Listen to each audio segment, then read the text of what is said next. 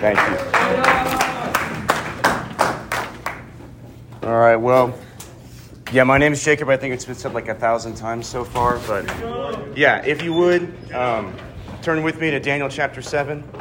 Um, and while you're turning there, let me kind of set the stage for this passage a little bit. Okay, so Daniel is in this place in his life where he and his people, they're in exile. The Israelites are in captivity to Babylon. They're in the midst of the chaos of this world. And the question that he's asking, what he wants to know, is where is his life going? What, what's going to happen? Uh, the people are asking, is God still king through all, all this chaos? All right, so read with me. Daniel chapter 7, verses 1 through 18.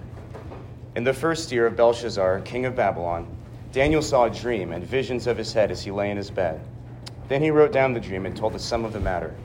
Daniel declared, I saw in my vision by night, and behold, the four winds of heaven were stirring up the great sea, and four great beasts came up out of the sea, different from one another.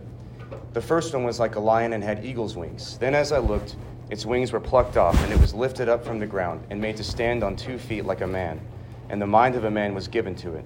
And behold, another beast, a second one, like a bear it was raised up on one side. It had three ribs in its mouth and between its teeth. And it was told, Arise, devour much flesh. After this I looked, and behold, another, like a leopard, with four wings of a bird on its back. And the beast had four heads, and dominion was given to it. After this I saw in the night visions, and behold, a fourth beast, terrifying and dreadful, and exceedingly strong. It had great iron teeth. It devoured and broke in pieces, and stamped what was left with its feet it was different from all the beasts that were before it. It had ten horns. I considered the horns, and behold, there came up among them another horn, a little one, before which three of the first horns were plucked up by the roots. And behold, this, in this horn were the eyes like that of a man, and a mouth speaking great things. As I looked, thrones were placed, and the Ancient of Days took his seat. His clothing was white as snow, and the hair of his head like pure wool. His throne was fiery flames, its wheels were burning with fire. A stream of fire issued and came out from before him. A thousand thousand served him, and ten thousand times ten thousand stood before him. The court sat in judgment, and the books were opened. I looked then because of the sound of the great words that the horn was speaking. And as I looked, the beast was killed, and its body destroyed, and given over to be burned with fire. As for the rest of the beasts, their dominion was taken away, but their lives were prolonged for a season and for a time. I saw in the night visions, and behold, with the clouds of heaven there came one like a son of man. And he came to the Ancient of Days and was presented before him. And to him was given dominion and glory and a kingdom, that all peoples, nations, and languages should serve him.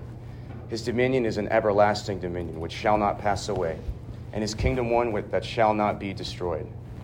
As for me, Daniel, my spirit within me was anxious, and the visions of my head alarmed me. I approached one of those who stood there and asked him the truth concerning all this. So he told me and made known to me the interpretation of the things. These four great beasts are four kings who shall arise out of the earth, but the saints of the Most High shall receive the kingdom and possess the kingdom forever, forever and ever. Pray with me. Dear Lord, you're sovereign, you're in control. Nothing happens outside of your plan. Everything is under your throne and in your hands. I praise you for the immense power that you have and for the promises that you will, will work for the good of your people. Let us see the great truth that's in this passage. Lord, I ask that you'd please let your word be heard and understood tonight. And in your son's name I pray, amen. All right. What was the last nightmare that you had? Take a second and think about it. Do you remember the feeling of anxiety, maybe the, the fear or the terror that came with it? That nightmare probably involved something terrible happening to either you or someone you care about, your friends, family. And that's no different from what's happening here. Daniel here, he's afraid for himself and he's afraid for his people, the Israelites. Their nation has been destroyed and they're in captivity in Babylon. Um, and it seems pretty plausible that if the king wanted to, Belshazzar, that he could just kind of wipe out God's people if he so chose. Um, the future for God's people was looking pretty uncertain. And it's in this context that he has this dream. So, what message does God send Daniel in this dream? God shows Daniel his plan, his power, and his sovereignty through their most difficult times. God's message to his people through this, uh, not only back then, but to you guys here today, us Christians, is that today, um, amidst our chaos, your king is in control. So let's look back at the text. Let's start in verse 2. Daniel declared, I saw in my vision by night, and behold, the four winds of heaven were stirring up the great sea. So the first thing Daniel sees in his vision is he sees uh, the wind and he sees the seas, the ocean. Um, and in the Bible, the sea is an often used picture of instability, chaos, and uncertainty. Um, and here it, it, seems that it's a place that um, nothing is in control, everything is out of control. And we see um, that, that nothing is in control over it and um, it's being stirred up by the four winds of heaven. And the number four here is pretty important too, um, because that's another frequently used image in the Bible. It's, uh, it's a symbol of completion, of totality. So the idea is that the wind and, and the chaos isn't just coming from like one direction in front of you or behind you, it's coming from everywhere. It is attacking from all directions. Um, so Daniel is totally surrounded by this chaos. So, so picture for a second that you're like a 16th century sailor. I know we don't have a lot of experience with the ocean here in landlocked Oklahoma, but just imagine you're a sailor, you're crossing the ocean, you're, you're, you're crossing the Atlantic Ocean. When you look around you, all you see is the open water. There's no land in, at any point in your sight. And you wake up in the middle of the night, and all of a sudden, a great storm hits your boat. You're in the midst of that storm, you, you go outside, and, and the waves are crashing over the front of your boat. They're, they're drenching you with water. Um, the waves are like 20 feet tall, they're just destroying everything around you. Um, the wind and the rain are, are so powerful, they're, they're completely soaking you. You can barely open your eyes, the wind and rain is so strong. You can barely take a step forward, the wind is hitting you so hard. And the boat rocks so much under your feet that you can't even take a step forward. Now, in that situation, do you have any control? Is there really anything you can do? No. There's absolutely no control that you have over anything that's happening around you. The chaos is everywhere, it's attacking from all directions. And it's in this kind of chaos that Daniel sees these beasts emerge from. But also, don't miss this too here in verse 2. God's presence is here. The source of the wind, which is the source of, of the sea and the beast's power, it's from heaven, it's from God. So, right, even in this initial picture of chaos, we can still see that nothing happens outside of God's sovereignty. Verse 3 says, And four great beasts came up out of the sea different from one another.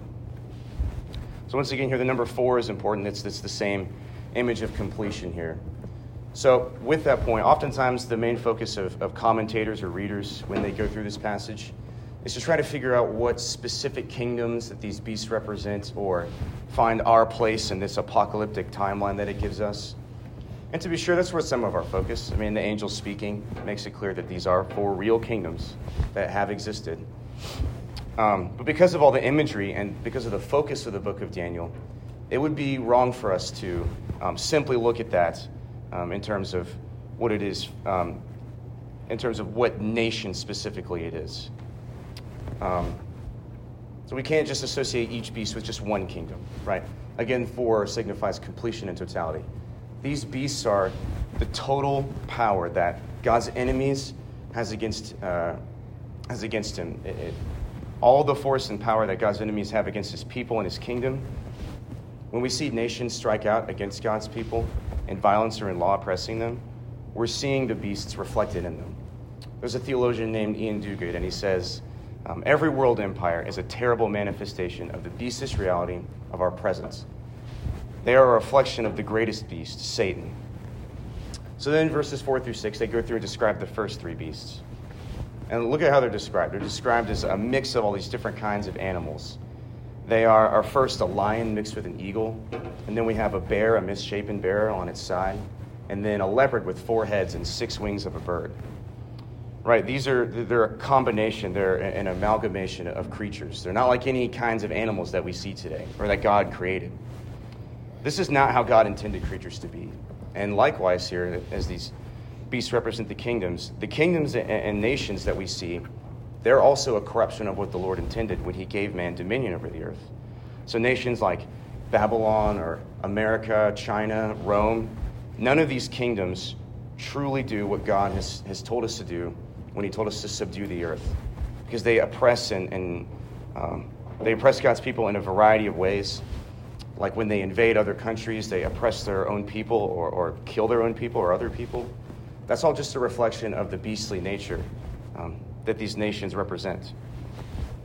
And while they've been given dominion for a time, like we see at the end of verse 6 there, there will come a time when God restores it back to how he intended. Okay, now let's look at verse 7 of the fourth beast. It says, After this I saw in the night visions, and behold, a fourth beast, terrifying and dreadful, exceedingly strong, and had great iron teeth. It devoured and broke in pieces and stamped what was left with its feet. It was different from all the beasts before it, and it had ten horns. So this fourth beast is so totally and utterly terrifying to Daniel that he can't even really describe it like others. He can't even put it in creation terms. The only things he can even note about it are the tools by which it's enacting its destruction and dominion. It, he notes his iron teeth, its feet, which he uses to stamp things out, and his horns. This beast is so utterly terrifying to Daniel. This is the future that he fears for himself and his people. That's what this beast is representing. This fourth beast is the worst and most powerful, oppressing kingdom, and its king works completely against God's purposes. But not only that, this, this beast, like I said, is also the fullness of what man and sin and death have to offer. Right? Your anxiety for the future, the fear of the past, or your guilt of sins, or maybe a creeping dread of the thought that life is empty and meaningless and maybe there isn't a God in control of anything. That's represented in this beast. Like I said, it's also a real kingdom. It's the most evil and abominable nations that have ever existed. Like Assyria, which was noted for its great brutality in the Bible, or even think about more recently the Nazi regime, right? These are represented in this beast. And as Daniel looks at the greatest part of this beast, the tenth horn, what he notes about it is that it has the mouth and the eyes of a man. So this actually is, a, is an antichrist picture. Um, you might have heard that, that phrase before, but this is, this is someone who is um, intentionally and fervently fighting against God and his people. Like we see in, in verse 25, um, this horn uses its eyes and mouth to perceptively speak out against God's people, and it oppresses them and causes a lot of people to stumble during his reign. This Antichrist is a real man. It, it's any man who uses his skill and his abilities to directly go against what God has said and uses all his power for it. So this beast and this horn have a time in which they succeed in their fight against God. Verse 21 says, As I looked, this horn made war with the saints and prevailed over them. So to borrow an illustration from Wilson, um, there's a time when God and his people are like the forces of the men in Helm's Deep and in Lord of the Rings, the Two Towers. Right there, the wall has been breached and been blown up. There's enemies pouring through that. The gates and the outer walls have been climbed and stormed through and, and the men are all huddled in the center, desperately holding out, um, completely surrounded by the forces of evil. All hope for victory kind of seems lost in that moment. So when anxiety about you know that test or that uncertain future, maybe what happens over the summer or after college, when that overwhelms you, or the fear grips your heart over failure and its consequences, or you're ridden with guilt or shame over some sin that you've committed maybe the enemy assaults you with doubts and seeks to cause you to distrust God and His Word. That's where this beast and this horn are prevailing for a time. So, while this beast and all its power are on the full display, all its terribleness is in Daniel's center of view, this is where God is revealed to him. So, look at verse 9. It starts with, As I looked. So, this phrase, as I looked, isn't like we're cutting to in the movie scene where, like, you know, the music changes, the set changes, new characters. It's not that. It, it's the same stage. The beasts and the sea, they just fade to the background where God in all his grandeur comes to the center of the stage. so, what takes Daniel's view? Verse 9 says Thrones were placed, and the Ancient of Days took his seat. His clothing was white as snow, and the hair of his head was like pure wool. His throne was fiery flames, and its wheels were burning with fire. So, the Ancient of Days takes Daniel's view. In his greatest moment of fear, Daniel is shown through the chaos that his king is on the throne. This is actually the only place in Scripture that um, this title for God is used. So, why would Daniel use this title, this, the Ancient of Days, instead of another one that he and all the other Israelites would have been a lot more familiar with? Well, the answer to this kind of gives us uh, the central theme for this passage and really for the book of Daniel. The name calls specifically to God's place in history. So, you can get a picture of that by looking at what the Ancient of Days is doing. Right? What is he doing? He says it, it took, he took his seat. the, the original language here is Aramaic, and the word translated took his seat is actually just one word. Um, and it's in the present perfect tense. And that's important because it means that God is seated. He didn't take power or conquer it or find it somewhere. He is on the throne. He always has, always will, and always is on the ultimate throne of power.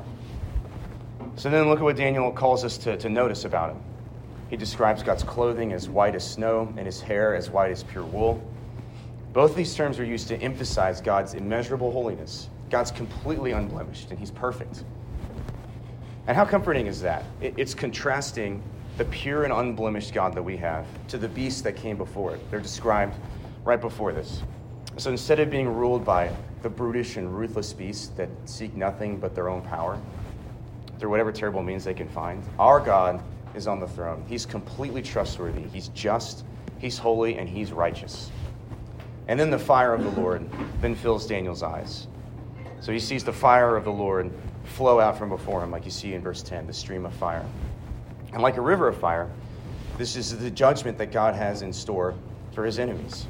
Because God is holy and perfect, the defiance that sin and that the beasts revel in, it must be judged. Sorry, I lost my spot. Hang on. Okay, yeah, sorry. This is a really interesting picture that Daniel gives us.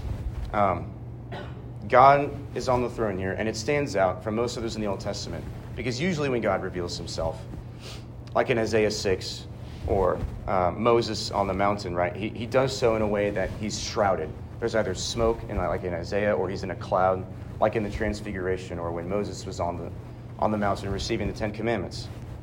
This one is marked by striking clarity.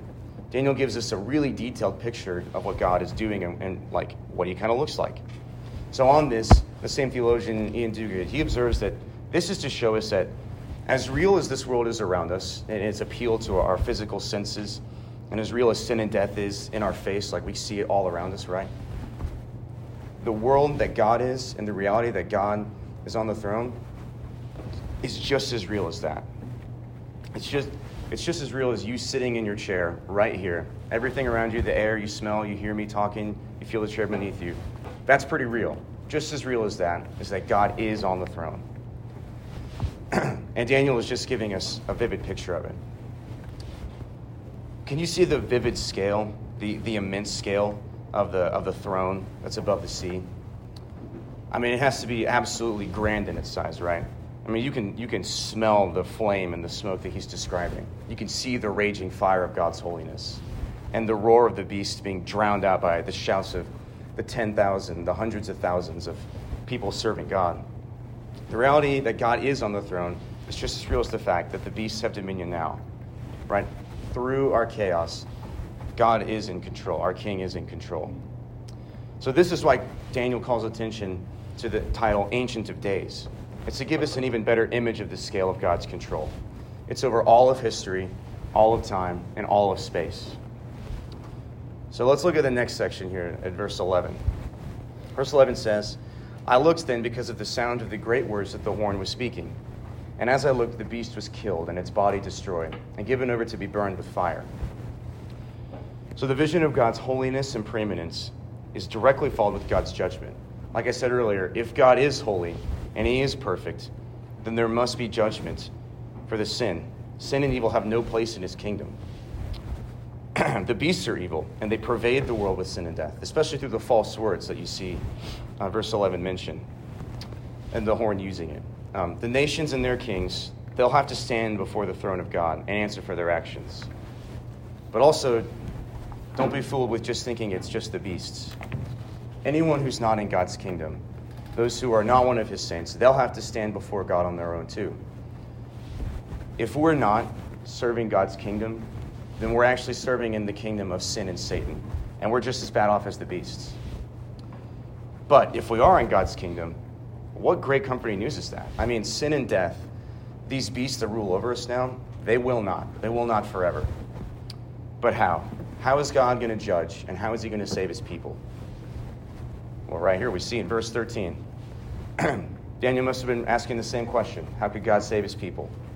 Verse 13 says, I saw in the night visions, and behold, with the clouds of heaven, there came one like a son of man. He came to the Ancient of Days, and he was presented before him. This must have been kind of confusing for Daniel. How could this person, this man he sees, just like him, how could he approach God? The key is in how this person is described, what Daniel notes about him. He calls attention to this person's divinity and his humanity. And with the benefit of hindsight, we can see that this person prophesied here is absolutely Jesus Christ. Actually, the, the title Son of Man is the title that Jesus uses most commonly to refer to himself as. He uses it 69 different times in the, in the Gospels. Um, it's the used to emphasize his humanity. Jesus is just as human as you or I. His whole time on the earth showed that. And he's unlike the beasts, which are a terrible combination of God's creation. Christ is in line with God's creation order, unlike what these beasts are. We also see that the Son of Man is divine. The first thing Daniel sees is him on the clouds, which, like I said before, it's a pretty common way God reveals himself and shows his glory.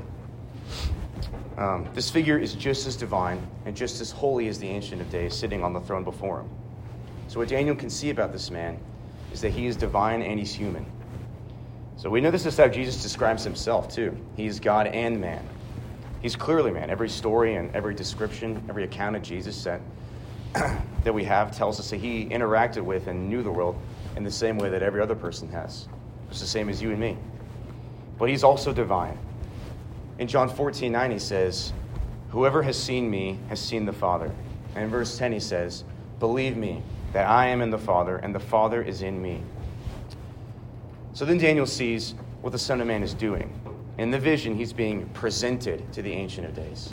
That word there is pretty important. In the original language, that word is used usually in a sacrificial context. It's quoted or used a couple of times in Ezekiel, um, and it's always used in the context of um, a priest approaching the altar.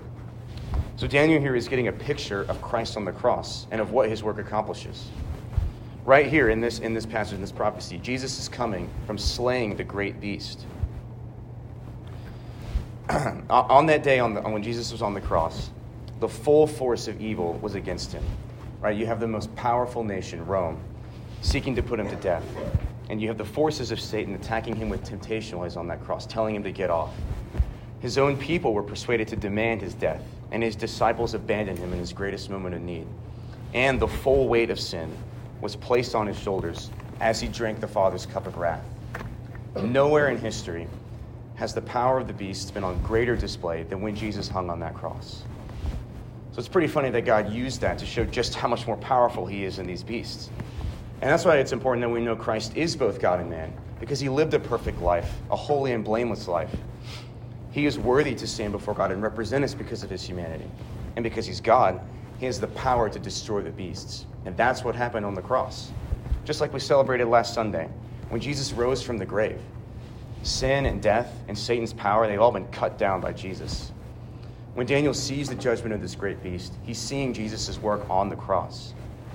So now, when we follow Jesus' teaching to repent of our sins and to repent of our serving in, in the beast's kingdom of chaos, and we put our trust in his sacrifice, we can be totally assured that what his good and truthful word says will actually come to pass. So then, verse 14, Daniel sees God give him the kingdom. The Ancient of Days has seen the man, and he's seen him as worthy. So, verse 14 says, And to him was given dominion, and glory, and a kingdom, that all peoples, nations, and languages should serve him. His dominion is an everlasting dominion which shall not pass away and his kingdom one that shall not be destroyed. So he's given him all glory, all dominion, and all peoples. Nothing has been withheld from him. Like Christ says in, in Matthew 28 18, all authority has been given to me in heaven and on earth. So when we think about the kingdom of heaven, I don't think it's something that we put into its proper scale um, most of the time. It, it is all encompassing. Think of the greatest empire that's ever existed on earth that would be the British Commonwealth. This empire was so massive, it controlled huge swaths of land on all six major continents. They ruled over millions and millions of people. It stretched over the entire globe. You probably even heard the phrase that the sun never sets on the British Empire. For a long time, that was true. But Christ's kingdom is even more expansive than this. His dominion not only stretches over every continent on earth, but over every ocean and all the airspace that surrounds it and every person inside of it. And even more than that, when you look up in the sky and you see every planet, every star, and every galaxy, that's all totally and completely in the dominion of Christ. And we also can't just think spatially, too. Have you ever visited the British Empire? Probably not, because now it's just contained to these couple islands, these little islands in Europe. Right? This empire has collapsed. It doesn't exist anymore. It's not in its greatest form. It might have been great and grand at one point, but it's not anymore. Christ's kingdom, in contrast, is forever, for all of eternity. His kingdom will never collapse and it will never be destroyed. Our ultimate future as Christians is a place that is completely ruled by God in every sense of that word. That's what we have to look forward to. Right? And not only that, He's on the throne right now. We will have the fullness of the kingdom later on, but right now, God is on the throne too. So while Christ is on the throne now, we can definitely still see there is an element or a feeling that his work has not been fully finished here. This passage is not fully finished. We can see clearly that the beasts and, and sin and death and Satan, they've still got some power. Right? Every oppressing nation or act of violence, expression of sin, that's all part of the reality um, that we still live in a time under the beast's dominion. Even just think about the nightmare that I asked you to think about earlier right? The effects of the beast and sin are still present. Think about it like this when you wake up tomorrow and you go outside, you can look at the time of season it is, right? It's early spring. Some of the trees have their leaves, some of the grass has started to come back again, and some of the bushes and trees might be flowering. But it's not as beautiful as it will be, right? When spring is at its height, every tree is going to have its, its deeply colored leaves. All the flowers will be in their full bloom. The grass is thick and the air will be swimming with a bunch of different great smells. That kind of breaks down because that also brings a lot of allergies too. But the, the point is that we're now in a place where it is prettier than it was when it was in the dead of winter with all the, the gross looking trees around here. But it's not as pretty as it's going to be in a month or so, right? So, just like that, Christ has won the biggest battle on the cross, but there's still more to be conquered. And there will come a day that what this passage describes here is fully realized. When Christ returns, and the earth and his people are consummated to him. And verse 14, like, like a, I didn't say that, but it has its emphasis in the, uh, in the eternality of Christ's kingdom. The beauty and awesomeness of his kingdom, it won't fade like the trees of, of our springtime. It'll last forever and ever. So even though we feel and, and we see the experience of the chaos of the dominion of the beast now, there is going to come a day when, when they'll all be like the fourth beast and be totally destroyed in the fire we can be assured that through this chaos in our lives right now, that our King is in control. So finally, let's look at Daniel's response. Verse 15 says, As for me, Daniel, my spirit within me was anxious, and the visions of my head alarmed me. So even though Daniel had just seen this vision of the reality that the beast will be destroyed and that God will put a perfect king over him and his people, he's still nervous and anxious and he's alarmed at what he saw. He doesn't really understand what's happening. And I mean, who can blame him? I mean, when we first read through this passage earlier, I mean, there's a lot of crazy stuff happening here. It's, kind of wild. I definitely was uh, pretty confused when I first read through it. Um, and we probably should be, right? If you don't have the context of what, we, what I've just been talking about, it probably should be. Well, what does the Daniel do with this fear, with this anxiety?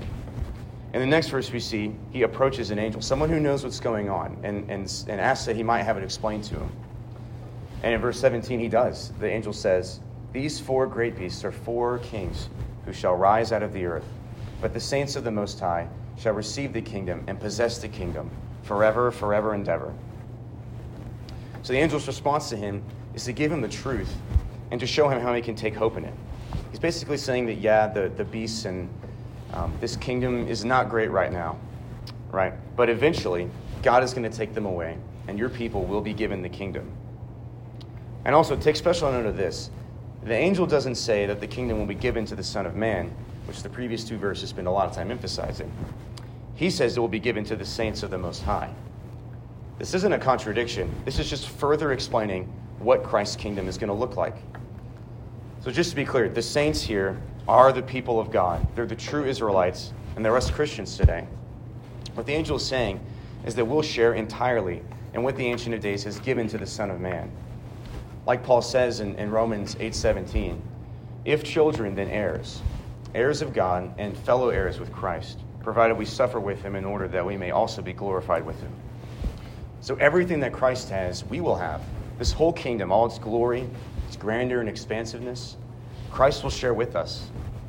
And once again, the, the emphasis is the same here. It's on the everlasting nature of his kingdom. The end of verse 18 says, forever, forever and ever. We always want to take note when the Bible has any kind of repetition, and especially if it's a triple kind of repetition. Right? This is the only place in the chapter we see this, right? So they add extra emphasis on the eternality of God's kingdom. As long as this life feels, and as long as the dominion of the beast feels, right? It, and it feels long, right? This is the only thing that we know. The kingdom of the Ancient of Days, which we're heirs in, will be so much longer. To try to give that a little bit of scale, um, y'all used to play with Legos, right? It was a pretty common thing. You remember, you remember putting together little Lego houses, right? You put your little guy in there, you know, it's just this little cute house, right? Well, imagine you put it on the floor of the Biltmore Estates. It's the, the most beautiful, greatest house in, in all of America, right? You can look up and see the 50 high foot ceilings, the big chandelier in it. You can look behind you and see the 500 foot long, massive hallway. Or maybe to your right and you can see the huge 2,000 square foot uh, garden, right? That little Lego house doesn't even register on the same scale as the, as the enormous work of beauty that that mansion is, right? We can't even really comprehend them together, really. And just like that, we can't really see how long forever is, but that's what's promised to us. But even after this reassurance, Daniel is still anxious and nervous about what's to come. Uh, you can look at verse 28 at the end of the chapter. But the reality is for him and for us that we're still under some of the beast's power, and we will be until Christ returns and we're all fully consummated and the world is made to be in its full glory. The horn will wage war against the saints, and he will prevail for a time, like verse 21 says. But God will come and judge the beast. He will destroy sin and death and Satan completely, and all those who stand against him. Every wrong will be made right. So, just like those men in Helm's Deep who had basically no hope, everything was lost. They looked up and they saw Gandalf come down that mountain with this huge army and destroy the forces of evil.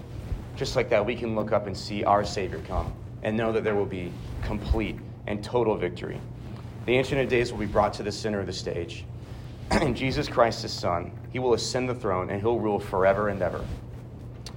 Every nightmare that we have, the pain and suffering, all the anxious moments, the expressions of sin, maybe an experience of death or an oppression from Satan and his workers, all of that will be made right in the end.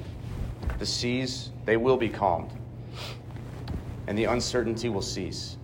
We can take hope, Christians. There is still chaos today, but our King is in control. Let's pray. Lord, I ask that the truth of your sovereignty and your control over all um, would be the center of our worship for you.